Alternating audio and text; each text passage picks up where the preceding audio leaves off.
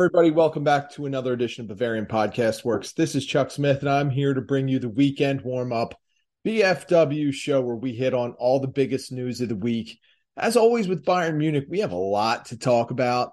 And as you know, I always like to hit on a little bit of the entertainment buzz going on, what I'm watching, and all that nonsense. So I'll do that at the end.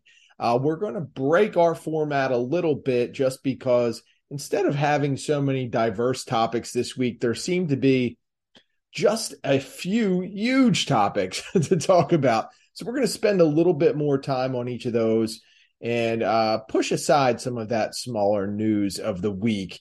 And what better way to get started than to hit on the biggest issue that we have seen in a long time on Säbener Strasse, it's the biggest internal issue that I can remember. Now we've we've survived quite a few things since I've been at BFW. You had the Carlo controversies, you've had Louis Gate where he was in or out back in 2018, you've had the Niko Kovac era, you've had a lot. But now there appears to be a big power struggle going on within the club.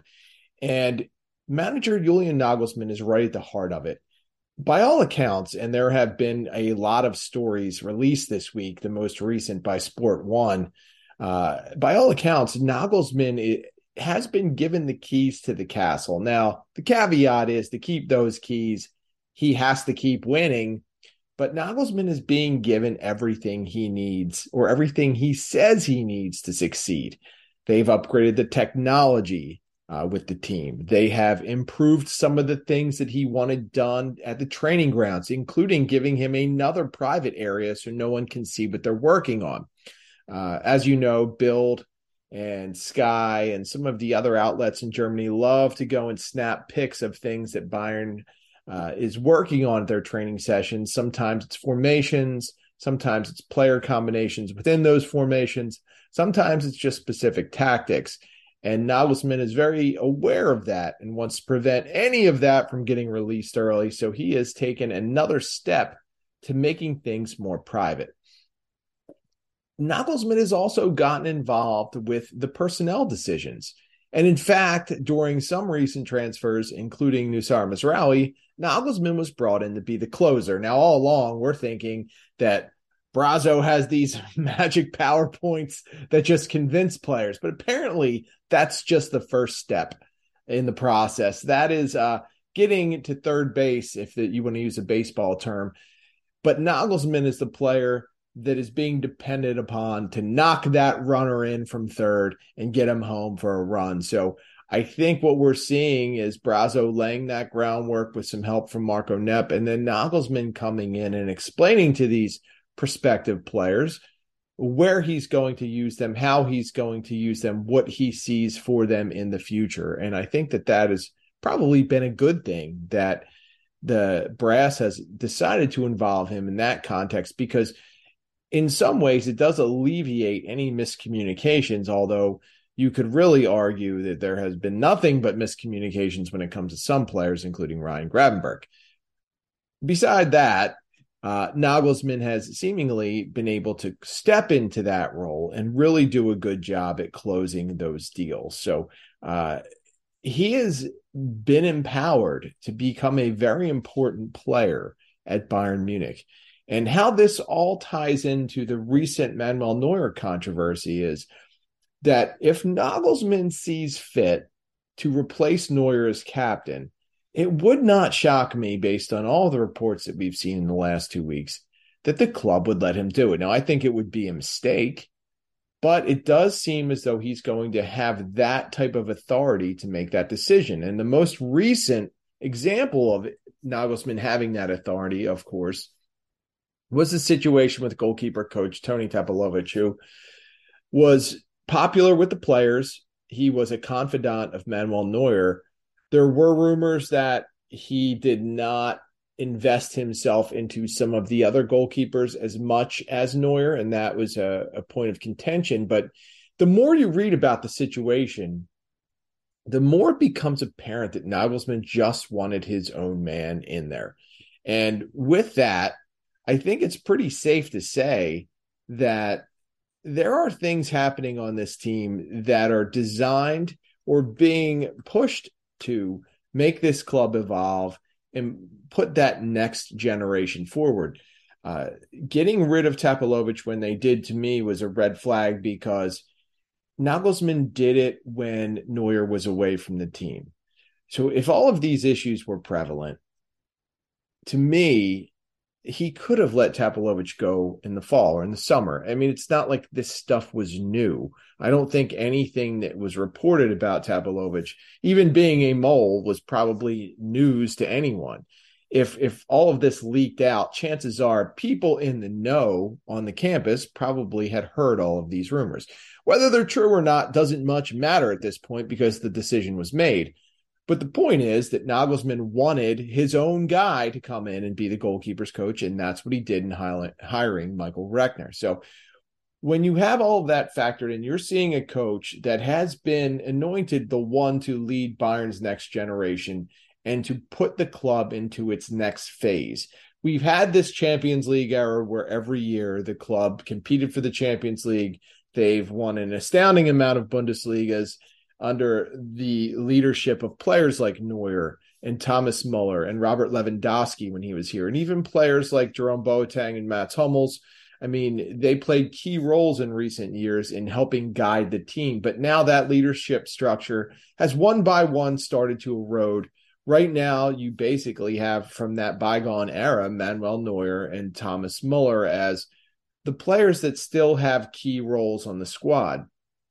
Of course, you have these transitional players that are in, players that aren't quite in that 19 to 21 age bracket or even 19 to 22 that are more in the mid career who are now stepping up into these veteran roles and expected to be leaders uh, the person most at the forefront is Joshua Kimmich.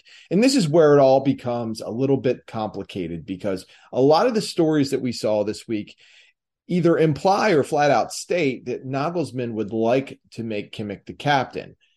And this is where the road really starts to get bumpy when you think about having that much power on Sabitzer Now, from Kimmich's standpoint, I don't think you could find anyone that would not agree that he would be the most logical candidate to be the next captain. The problem is you have Neuer here. Neuer is established. He is well respected, not just by his teammates, but by just about everyone. Uh, it's hard to find anyone that would knock Manuel Neuer's career. Now, I, I, think you could find plenty of people that would uh, take a cut at his decision to go skiing in the middle of the season and subsequently hurting himself. That was uh, to me, a, a, very bad call in some ways. It was selfish, but in the end, uh, he's out, and now Bayern is left in this phase where they are starting to transition to this next generation where Kimmich and Goretzka and Gnabry and Sané, they are becoming the veterans.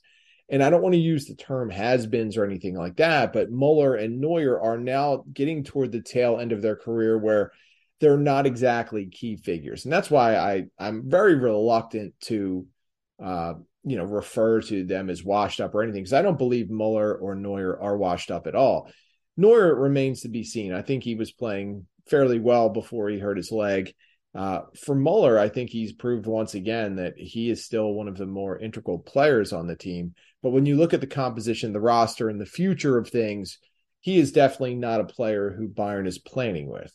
So when you have Neuer and Muller on that tail end of their careers, and you have this pretty large group of players that are right there dead in the middle who are extremely important, and then you have this younger crew coming in who, aside of Musiala, um, you really don't have many from that teen category that are coming in and going to be expected to to have uh, big roles in the next season or two. But I think you'll start to see some of them ramp into something. Uh, you could especially see a player like Gravenberch considering uh, what's going on with him. You could start to see him take a little bit of a bigger role. But uh, you know, this team is definitely one that's in transition. And if Nagelsmann decides that now is the time to make Kimmich the captain, I think it's going to create a lot of issues. Uh, not only do I think it would cause friction in the team, and no matter how professional Neuer and Kimmich say they are, it would be awkward for sure, not just for club, but for country. I mean, these are two guys that are going to be together, assuming Neuer can recover. They're going to be together for at least the next two years in all facets of their footballing lives. uh, you know, assuming Neuer stays with the club as well. Uh, but if if Nagelsmann jumps the gun a little early and makes this move, it is really risking an opportunity that Bayern Munich has. Uh, listen, Bayern, by at least by my account, is not as strong compared to the other teams in Europe as they might have been in the past. But what I can say about this season's Bayern group is that they might not need to be. Uh, and we'll dig into the PSG matchup coming up, but uh, PSG is ripe for the picking. They've got some injuries. Uh, they're not exactly rolling right now. And it could be a situation where Bayern is catching them at the right time. When you look at some of the other traditional favorites or some of the teams that look like they should be favorites for this year's Champions League, you look at City, you look at Liverpool, you look at Real Madrid. They're all scuffling in different ways. There's controversy hanging over City. Jurgen Klopp is is having a lot of trouble getting the most out of that team. Uh, he's got some parts that really might not fit what he wants them to do. Real Madrid, in and of itself, is in a bit of a transition with its roster. There is really no clear cut favorite this year. And if you would have asked me that a month and a half ago, I would have said Man City, bar none, they are going to win the Champions League but they've got a lot hanging over them as well. They've got all of this financial fair play type controversy going on. Uh, we're seeing that as much as Pep Guardiola's squad should be set up to keep Erling Haaland involved and productive, sometimes it doesn't happen. And I don't know if it's due to Haaland's own play or sometimes just the way that Pep's attack functions. And if if you remember back to Pep's days at Bayern Munich, there were definitely games where it seemed like the offense was more concerned with the possession number than the goal number. And it was very frustrating at times to watch Pep's teams play when the teams fell into that kind of funk. And I think City, in some respects, can fall into that trap as well. So no matter how much talent they have, and no how no matter how much that talent seems to fit what Pep wants them to do, they still scuffle at times with the way uh, they play. And, and of course, I'm talking about trying to get goals on the scoreboard. So this is a season where if Bayern Munich can stay the course, if they can continue to stay relatively healthy, and if they can stay productive, they might actually have a chance. More so because this is a down year for just about everybody rather than it being an exceptionally strong year for Bayern Munich. Now, when we had the 2019 2020 treble season, I think by the time we were at this stage, you know, we were obviously getting ready to, for the world to shut down. But when it did restart, and we saw that everything that Flick had talked about and everything that he had wanted to implement and want to get through to his team was really being carried out on the pitch there was an air of confidence where you could look at that team and say, they legitimately should win the Champions League this season. But even then, when they had that strong of a team, and and honestly, the entire roster was playing at an incredibly high level, it still required some breaks for them to get there. If you think about that season, I mean, you could argue that Manchester City or Liverpool would have been a, a much harder matchup, or even Real Madrid, they all would have been a, a harder matchup than Bayern facing PSG in the final. There were plenty of things that could have gone differently with that. So it takes some luck. It takes, you know, the manager being able to coax a team to get into that position. And I worry that if Nagelsmann pulls the trigger as some kind of punishment for Manuel Neuer speaking out against the the sacking of Toni Tapalovic that it's going to have an effect on the team that will put them right in the mix with squads like City and Liverpool and Real Madrid who are extremely talented but not quite being able to put it all together this season for one reason or another. And I would say that if you replace Neuer now you're going to set something off in the team that could be very divisive. And I am watching that situation very closely because I don't believe that the team would accept it for the most part. Some players, I'm sure, would. And I think it would create some animosity there. Would it create some animosity toward Nagelsmann? Absolutely. How about toward Kimmich? I think it probably would. Um, there is a perception going on that Nagelsmann and Kimmich are close, maybe too close uh, for many people's likings. And if that's true, and again, it's just a perception at this point, then it could be an issue where players are seeing that if Kimmich is it takes the role over from Neuer on a permanent basis. I'm not just talking about while Neuer's out. I think it's going to send a bad message, and it could be a very controversial move and topic that becomes an issue that drags the team down. So I'm extremely worried about that. Of course, we saw the news break as well this week that Bayern Munich is going to meet on how to handle Manuel Neuer and his uh, two interviews that were released, one by the Athletic and one I believe it was either Abendzeitung or TZ. Uh, either way, uh, they're going to meet after the PSG tie, which is pretty ominous to me because if this is a situation where they just want Neuer to apologize, I don't know if he'll do it. He might just because it's the PC thing to do and it's the path of least resistance. Uh, I do believe they're going to fine him, uh, which again, for somebody in his financial st- stratosphere, I don't think that'll be an issue. But I don't knock Neuer for voicing his displeasure uh, with the situation. And to be honest, being a captain is not always about toeing the company line. And I wrote that this week on BavarianFootballWorks.com. Sometimes you have to take a difficult stance. Sometimes you have to speak your mind, even when it goes against the club. And perhaps Neuer isn't the only one seeing things as being too heavily slanted towards Nagelsmann these days. Inevitably, if there is that perception that Nagelsmann is getting everything he wants, that he holds the power, the players are typically not going to be 100% bought into that. The players, of course, want the power for themselves. They don't want the coach to have 100% authority over them. Sure, the coach is always going to make tactical decisions, personnel decisions for games and things like that, but they don't want to feel like he's calling the shots on transfers that he anything he says will absolutely be implemented because as we know i mean n- not every coach is going to implement the best tactics. They're not always going to hire the best people. And i think it's got to be a fine balance between the coach having enough power and the players having enough say to make things work. And if there is a perception that Nagelsmann has much more backing from the club than the players do, then it's going to be a situation that could become explosive in a lot of ways. So uh, I, I, don't believe at this point that the club should even take any action against Neuer. I think that whether you believe Neuer was right or wrong in in, in voicing his concerns that way, um, you know, everyone has their personal opinion on that. But I don't think he did anything that was detrimental to the success of the team. I don't think he did anything that's holding the team back. I think he made some valid criticisms about how he felt. And as a veteran, he can do that.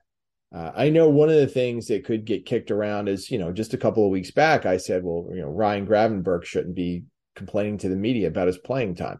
The way I see the two different situations is Neuer's the team captain. He has a responsibility to communicate what's going on with the team, good or bad and he is someone that's won world, a World Cup. He's won multiple Champions Leagues.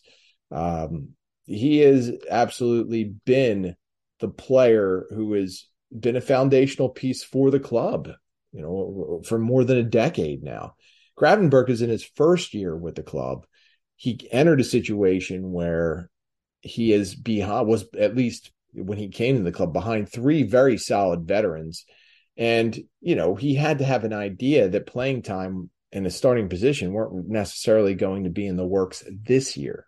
So I, I think the two separations and how a player talks to the media, they're completely different. Um, but Neuer used the media just like Gravenberch did as a tool, a tool to get his message out there.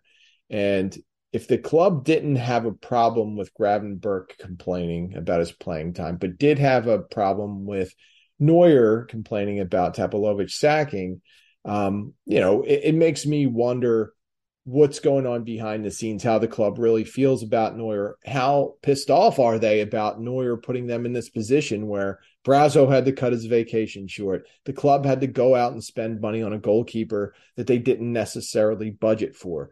Um, I think there probably is a little bit of ill will there, but I think that in the end, everyone needs to sit down in a room. And whenever they have this meeting, it should be not just with Neuer, but also with the other team leaders, that leadership council that Nagelsmann has assembled. And the executives, the coaches, and the players should all air out exactly what they feel.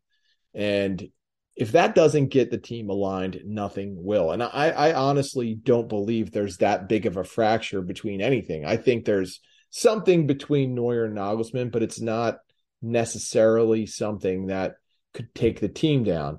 I think Nagelsmann has the full backing from the executives. And I also think that, you know, in the locker room, there are probably some people feeling like Nagelsmann either has too close of a relationship with Kimmich or that Nagelsmann has too much power in general. But either way, it's a situation that all fans are going to follow because it does affect the team over the course of the rest of this season. So, as always with BFW, we'll be on top of everything. And I highly suggest you take a look at some of the recent posts we've had on that situation because there have absolutely been uh, a lot of, of of good and interesting pieces put out by the German media that we've been able to capture and, and post on our site. One of the other big topics, and this is something I just touched on, was the upcoming tie against PSG. Uh, PSG, of course, now is is all over the place on whether Kylian Mbappe is playing or he's not playing, or he might try and play a little bit. Nobody knows. There's so much information and misinformation floating around. We don't really know if Mbappe is going to play. One thing I do know is that if he plays, injured or not, he is going to be a major factor because the dude is just he's dangerous. I whenever he is on the pitch, he is uh, a weapon. He is a threat, and the dude can just flat out play. Now, listen, I, I don't always like Mbappe and what he does or what he says, but man, he is a great player and he just impacts games. And with that, Bayern Munich, I mean, it makes their whole their whole game plan change, whether he plays or not. So Nagelsmann and his coaching staff are going to be put to the test because they are really going to have to look at this situation and say, you know, Mbappe you know, if he plays, we have to do this. If he does not play, we shift to this certain line of thinking or certain strategy. But the X factor in this, aside of Mbappe, is that Messi is now banged up. And if Messi doesn't play and Mbappe doesn't play, it changes the entire dynamic. It will change how PSG plays. It will change how Bayern defends, how Bayern attacks, how aggressive Bayern can be. So there's a lot going on with this with this tie. I'm excited to see what happens because I feel like Bayern Munich's talent still hasn't hit its full stride yet. I think its recent matches have shown that this team is ready to break out and that Nagelsmann is getting through a lot of his strategies and his tactics and what he wants from the team, it's starting to be communicated through and received. I think that hasn't always been the case this season. He might be saying something, but how it plays out when the players are on the pitch hasn't necessarily you know, really lined up. So this is the opportunity for Nagelsmann to show that he's got the coaching chops to be able to take down a power like PSG, but it's also an onus on the roster to come out and play well and win talent versus talent. And it doesn't matter if Mbappe is there, it doesn't matter if Messi is there. You have to win with whoever is in front of you. So, in my mind, while I think for the viewing part of this, if you just want to view a great game, you want PSG to have Messi and Mbappe. If you're just watching this from a Bayern fan standpoint, you're hoping that those two miss the first first leg and that Bayern can get up and, and get a convincing lead going.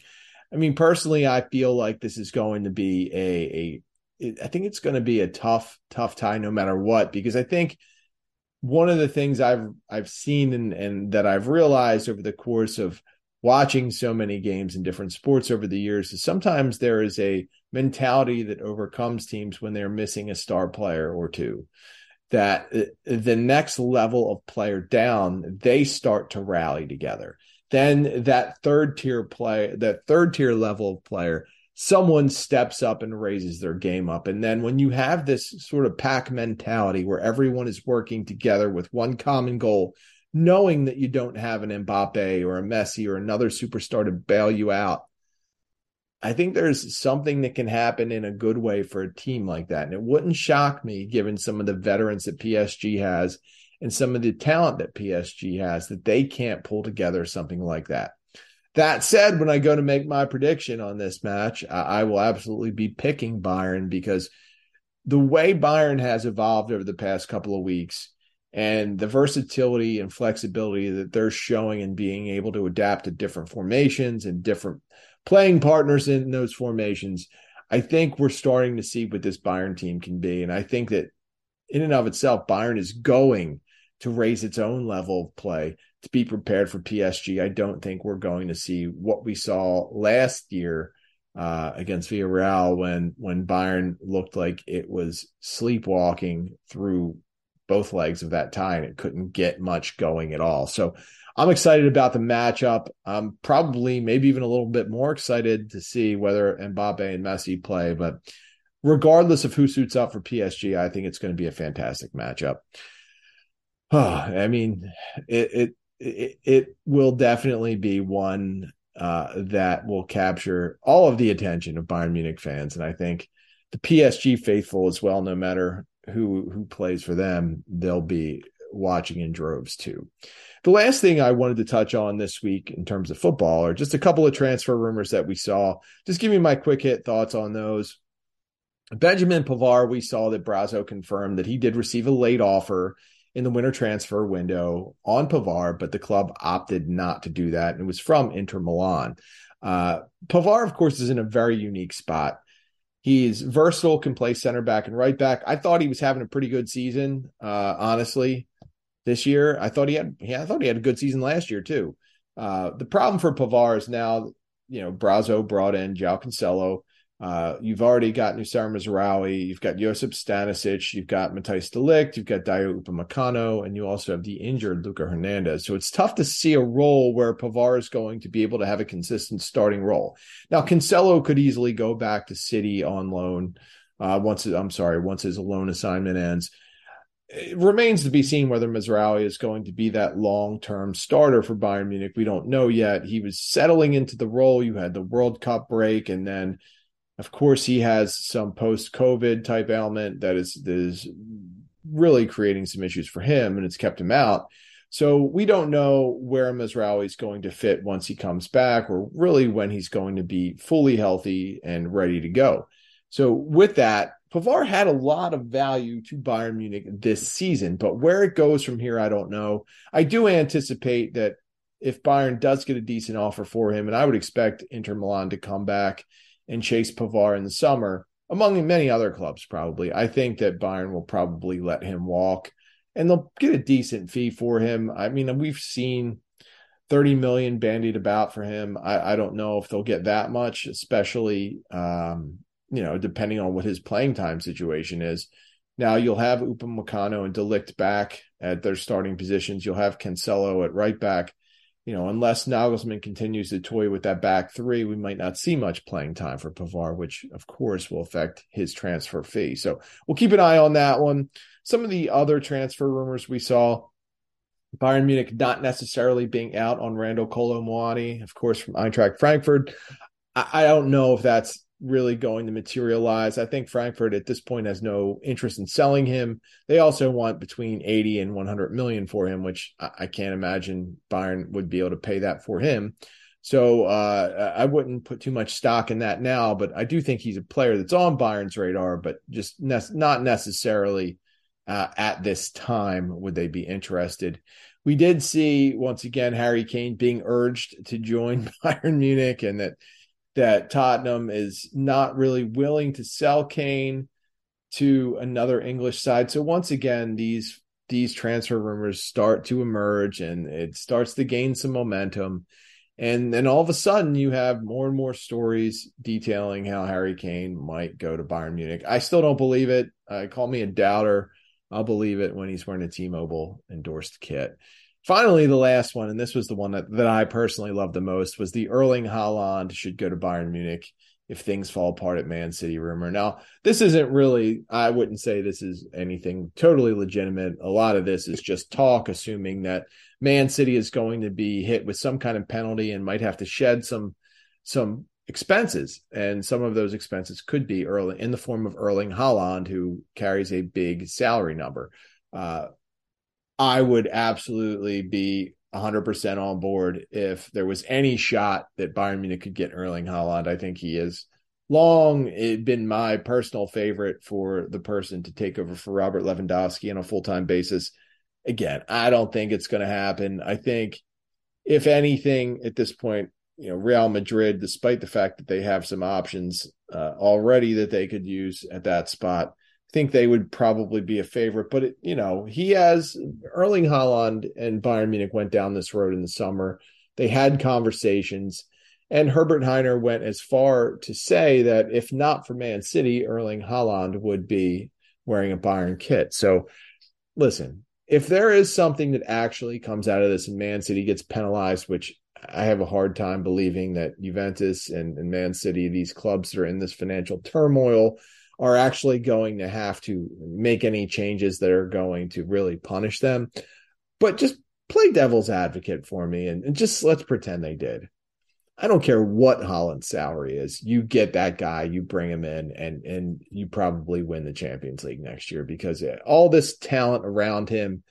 I think getting him the ball, uh, it would be outstanding. That's what I want to see, but I legitimately don't know if if it would even be possible because I don't believe that there is going to be any type of severe penalty toward those clubs.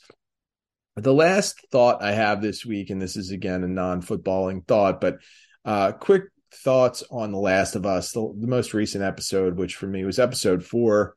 Uh, of course, the, the story picks up with Joel and Ellie traveling cross country, trying to get to their destinations. Of course, like anything, uh, you know, we have a lot of interaction between them, a lot of conversation. And I thought that was the best part of the show. The fact that we're getting more insight into these two characters, how they interact with their past, uh, really entailed what are some of the things that are motivating them and driving them i thought it was fascinating um to me it was just the interplay between them was great uh you know like any story in in a zombie apocalypse type show you hit a dead end and this time it was in the form of a blocked tunnel so they had to try and go around it uh, they were in kansas city which our guy philip quinn I, i'm surprised i didn't see him in the scene but um, it was a community of survivors, I would say, that, that don't necessarily have the government backing of Fedra or whatever the organization is. I'm not that tied into the show yet to to know all of that, but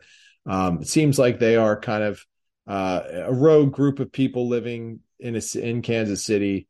Uh, they have some kind of internal conflict. They also appear to have some kind of uh, conflict with the infected something happening in in the basement of one of the buildings. I, I was unsure of that, so I want to see more about that part of the story. But either way, uh, Joel and Ellie's truck, which they just spent a whole episode on, you know, basically telling the viewer how they end up getting this truck. that truck ultimately meets its death uh, in the first half of the episode when when it's attacked. So um, all that noise about uh, that whole entire episode, which was a great episode, um, by the way. Uh, the whole point of it was to get this truck to help them travel, and now the truck's dead. So I was disappointed about that because I was looking forward to seeing more of them driving in that truck for whatever reason. I don't know. I just like the truck, but anyway, course, the episode ends on a little bit of a cliffhanger with the two people that are wanted by this rogue group in Kansas City for something that appears to have happened to their leader's brother those two people meet up with Joel and Ellie, and they are now, I guess, in, in I don't know, I think it was a hospital building, and they are all four of them in hiding from this rogue group now. So we'll see what happens with that. We'll see how the story picks up this Sunday. But I'm still in on The Last of Us. I think it's been pretty good. It has not hit quite as hard as some other shows typically do out of the gate, um, but it's doing enough to keep me interested and uh, interested enough to talk about it. So um, I've been uh, happy with what I've seen so far. That'll do it for this episode. I appreciate you guys joining in for the weekend warm up podcast. Of course, uh, please check out our post game show when the game ends against VFL Bochum this this weekend. But if you want to get ramped up for that, you should definitely check out the preview show uh, where you can get some quick hit thoughts from me on what might happen in the match, how the team, how Bayern Munich might line up, and what things could look like as far as that match goes. You can always get me at the Barrel Blog on Twitter. You can get the site at Bavarian FB Works. You can get Tom Adams at Tommy Adams 71. And you can get I Need No Name at BFWINNN. And get all of us there on Twitter. You can get us on the site every day, BavarianFootballWorks.com. Stick with us there for all of the news posts, commentaries, and, and all of our podcasts. Our writers and podcasters do a tremendous job. We're really proud of what we do there. And uh, one of the big benefits of what we do there is being able to interact with all of you. So appreciate that. Have a couple of beers on me this weekend, and we will see you next time.